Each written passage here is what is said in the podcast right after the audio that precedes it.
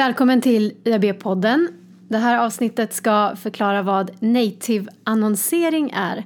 Och till min hjälp så har jag Josefin Kvarnström, Schibsted och ordförande för IABs Task Force Native. Välkommen Josefin. Tack så mycket. Du är chef för Schibsteds Content Studio. Varför har ni valt att ta den här delen inhouse? Eh, men först av allt så är det viktigt för oss att satsa på den här formen av kommunikation och det gör vi ju främst för att våra läsare tycker att det här är en, en bra typ av kommunikation och en bra sätt att ta till sig information från våra kunder. Och sen ser vi ju såklart också en stor efterfrågan. Och anledningen till att vi valt att ha det inhouse det är för att vi menar att vi behöver den kompetensen. Vi behöver personer som känner till våra varumärken och som känner till vad våra läsare gillar för att kunna skapa så bra förutsättningar som möjligt tillsammans med våra kunder. Och då har vi bemannat upp inhouse. Om det alltid kommer vara så eller hur det här liksom kommer förändras över tid, det är svårt att säga. Man ser ju fler och fler kunder som blir bättre och bättre på att skapa content som också är relevant för nyhetssajter. Men, men just nu så är det enligt den modellen vi jobbar. Hur ser det ut då? Kommer någon till er med en produkt och säger hur, hur kan jag bäst marknadsföra den här genom er? Eller kommer de säga jag vill ha en native-annons? Hur funkar det? Men det är ganska varierat. Jag skulle säga att eh, de senaste åren ändå har ökat eh, har efterfrågan ökat på vad, liksom just eh, vad gäller native annonsering och man kommer med en brief som faktiskt syftar till att man vill göra native och det har man bestämt sig från från början. Ibland tycker vi att det är ett bra beslut av kunden, ibland tycker vi kanske att man inte skulle välja det och då har vi också såklart tar vi en dialog och säger vår syn på saken så att det blir så bra som möjligt för alla inblandade.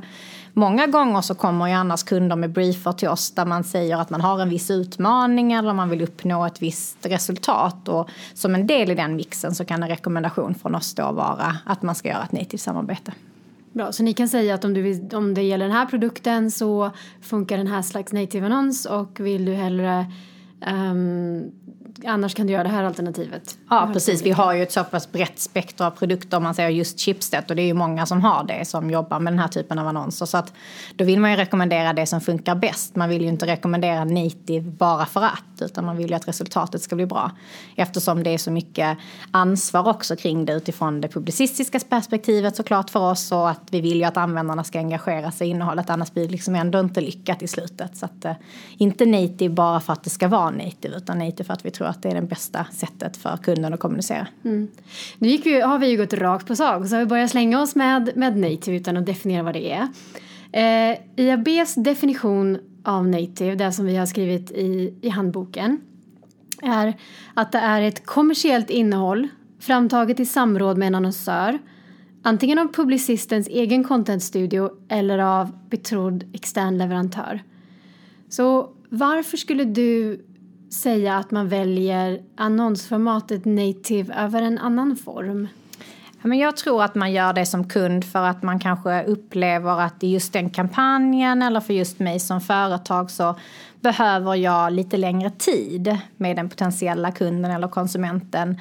Man kanske behöver förklara sin produkt lite djupare, man kanske behöver skapa engagemang eh, på ett annat sätt än vad en traditionell annons kan göra. Och då så tror jag att man vill jobba med, med kommunikation eller eh, förlåt mig, jobba med innehåll istället för traditionell kommunikation. Så det tror jag är liksom utgångspunkten som många tar. Och vi kan också se det tycker jag när man surfar runt på våra sajter men också massa andra sajter i Sverige och i världen så ser man ju att det är vissa typer av branscher som är ganska stora inom native, bank och finans som man kanske skulle kunna ändå se som lågintresseprodukter och som där alla, allas tjänster är relativt lika. Och för att då sticka ut eller för att skapa sig en relation med sina potentiella kunder, nya som gamla, så, så är att just att jobba med innehåll då eller berätta en story ett bra sätt för dem att göra det på. Um, och sen så finns det ju självklart branscher som är jättestarka inom alla områden som också använder det här som en del i sin kommunikationsmix där nativen då ska göra en sak och en traditionell annons ska göra en annan. Så att, uh, det beror ju såklart väldigt mycket på men uh, jag skulle ändå säga att man gör det för att man vill kanske få lite mer tid och få en lite djupare relation med, uh, med de potentiella kunderna. Och hur mäter man effekt av en sån här annons då? Går det att mäta effekten på en specifik annons som man kan mäta med, med klick eller hur, hur går det till? Ja, men oftast så eh, vad jag kan se runt om i världen så säljs ju det här på någon form av engagemang. Det vill säga att någon har klickat och läst en artikel eller att någon har tittat på ett filmklipp eller vad det än kan vara. Och det tror jag är för att man någonstans också vill visa som publicist eller som sajt att vi faktiskt kan driva engagemang. Att bara skapa content som ingen läser är ju egentligen ingen, det är ingen, eh, inget rocket science att göra det utan det vi vill visa på att vi kan är ju att man kan få engagemanget och det är det man vill uppnå då. Sen så kan man ju liksom dra, ta en förlängning av ordet eller begreppet effekt och titta på vad ska det här göra egentligen. Och det tror jag är en sak som de senaste åren har dykt upp mycket mer vad gäller annonsering generellt. Liksom, vad händer då om jag under den här perioden, två, tre veckor eh, eller ett år för den delen jobbar med content eller för den delen jobbar med traditionell annonsering. Vad gör det på mitt varumärke? Förflyttas preferensen? Ökar köpintentionen? Eller blir mitt varumärke helt enkelt mer känt?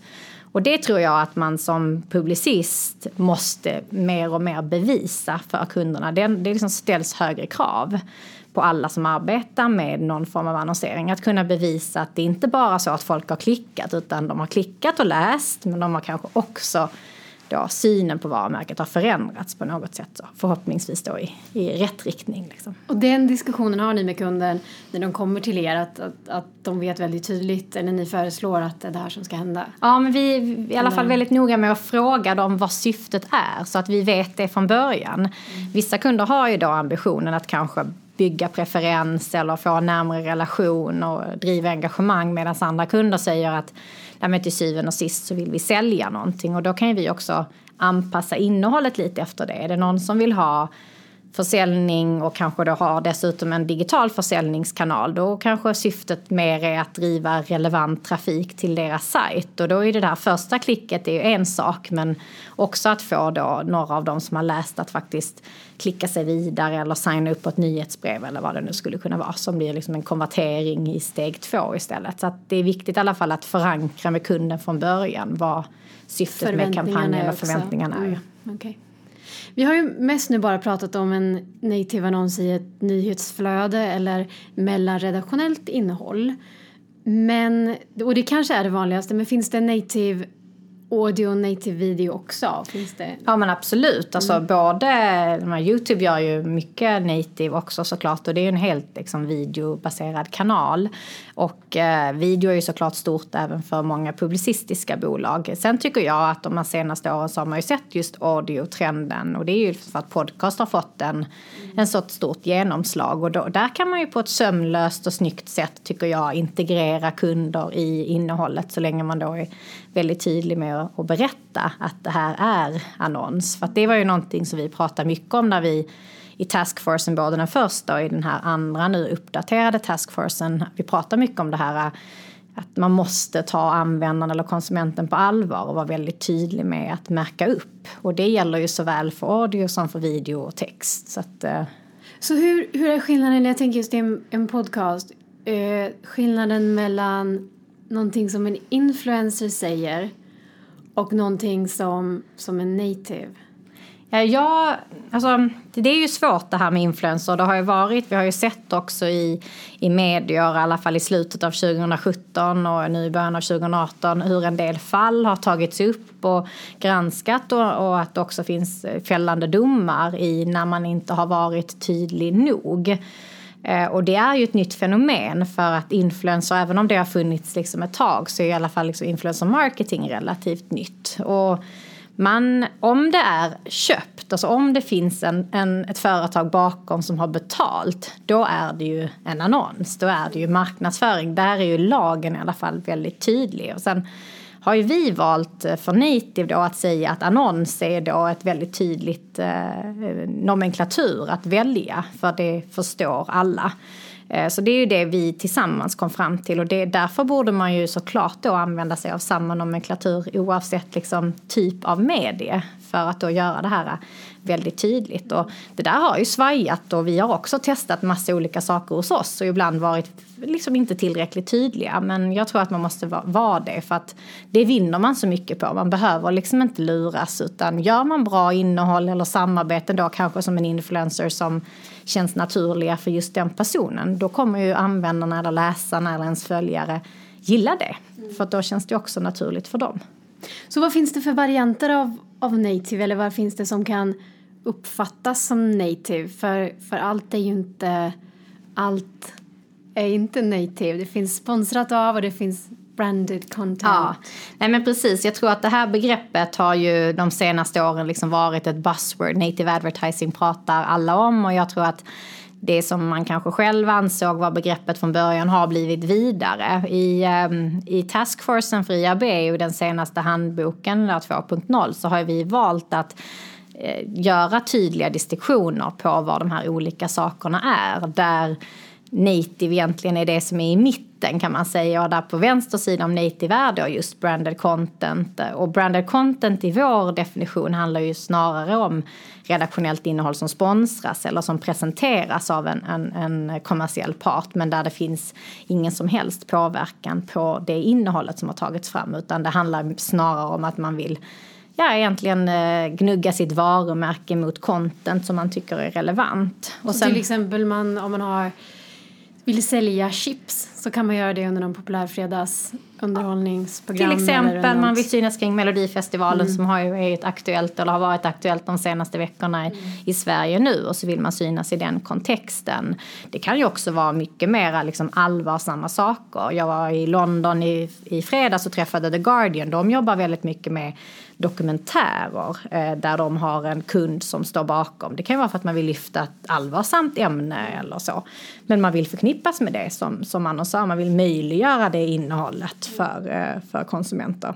Och sen så har vi då det som vi har valt att kalla för content display som, som jag tror att många tycker är native och det kan man ju hålla på och diskutera länge liksom och väl och det gjorde vi också när vi, när vi tog fram den här eh, handboken. Men vi vill ju någonstans ändå särskilja vad är det som händer och, och vad vi gör då är att vi vill förtydliga både för kunder och också för våra användare vad som händer när man klickar. Och det är där som native och content display egentligen skiljer sig åt. Där content display då är ju en, en annons, ett annonsformat som publiceras via ad-servern. och när du klickar på den då lämnar du sajten så som du gör med all annan traditionell displayannonsering. Um, ehm, det behöver inte betyda att du inte kommer till content, så kan det mycket väl vara ibland. Ibland är det inte så utan man har sett som kund att, att utforma sina annonser på ett sätt som liknar det redaktionella innehållet ger en mer klick helt enkelt och så väljer man den typen av annons av den anledningen.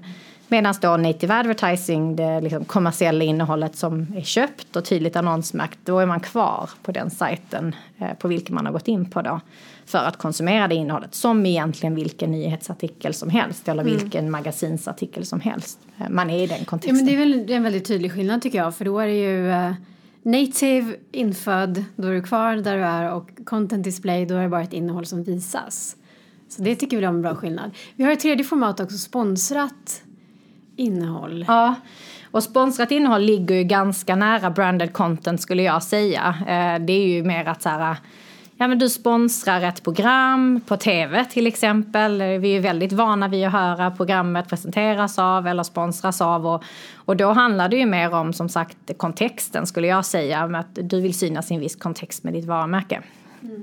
Och därför så, så väljer du att sponsra det helt enkelt. Och sen så eh, kan man ju välja sponsra och så är det vissa som tycker att just det begreppet är, eh, har funnits väldigt länge och vad säger det och är det tydligt nog och sådär. Men, och det är, är det tydligt nog för Reklamombudsmannen och Konsumentombudsmannen om det står? Mm, ja, men jag tror att vi och, och många stora liksom, publicister med oss använder och presenteras av istället för att eh, det är ett presentatörskap snarare än ett sponsorskap. Att sponsorskap kan kan uppstå liksom en viss förvirring då.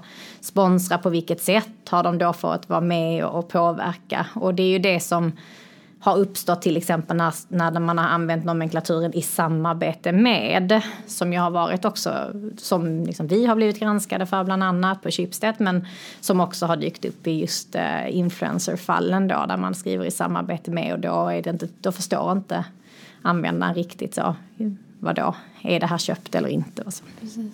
så har du slutligen några, några tips? Vad ska man som annonsör tänka på när man vill köpa native? Um, Nej, men jag brukar... Um, jag brukar börja med att säga att så här, du ska anpassa det budskapet eller det du vill ha sagt till den kanal som du väljer att, att gå i. Så att eh, om du väljer en, en social kanal så måste du anpassa ditt budskap efter det. Väljer du en nyhetssajt då måste du tänka på att anpassa budskapet efter den kanalen. Väljer du en magasinsajt då måste ditt innehåll anpassas efter det. Så att liksom anpassa budskapet efter den kanal du väljer och för att då liksom kunna matcha förväntningarna som läsarna har på, på allt innehåll egentligen som konsumeras på den. Sen är det ju liksom relevansen och där är det ju alltid en balansgång relevansen för företaget versus relevansen för de som ska engagera sig med innehållet. Och där tror jag att eh, contentstudiorna hos liksom publicisterna fyller och ska fylla en viktig roll i att hitta den där liksom gyllene medelvägen då där annonsören känner att eh, de får igenom det de vill men samtidigt som att vi ändå sätter då läsaren i, i första rummet för någonstans så måste ju de gilla innehållet annars så kommer ändå ingen engagera sig i det och då blir ju kampanjen på det sättet misslyckad. Så där, så där tror jag det är viktigt som kund att våga liksom lyssna på, på publicisten kanske. Och, och, och det, det, tredje då, som har också lite att göra med tillit och jag tror det är därför också att många publicister väljer att ha det inhouse. Det är ju för att man ska få den där kvaliteten och få kunderna att lita på journalistens omdöme. Och de här journalisterna har ju många gånger jobbat på redaktionen innan men valt att byta sida eller hur man nu ska kalla det och liksom vill hellre jobba med kunder då fast på samma plattform. Så att eh, för att någonstans så kan ju journalisten eller den kommersiella redaktören den kan ju användarna bäst och sen kan ju kunden självklart sitt varumärke bäst. Men det man vill skapa och som jag brukar mantra det är ju liksom en, inte bara en win-win situation utan en win-win-win som är liksom bra både för publicist, kund och användaren. Det låter jättebra, för jag tänker i de här diskussionerna så, så är det lätt att bara tänka på, på um, vad native, hur det ska se ut. Och så glömmer man bort att det finns ändå en läsare där som, som ser väldigt olika ut mellan olika sajter. Mm. Så att det inte finns ett budskap. En native är någon som går ut på samtliga sajter. Nej. Där man anpassar.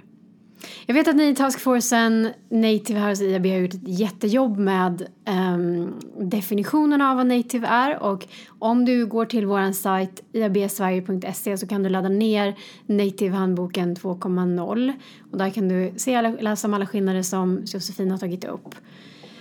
Så jag skulle vilja tacka dig Josefin för tack att du var med i IAB-podden. Och tack till dig som har lyssnat. Du kan läsa mer om IAB Sverige, våra seminarier och ladda ner handboken på iabsverige.se.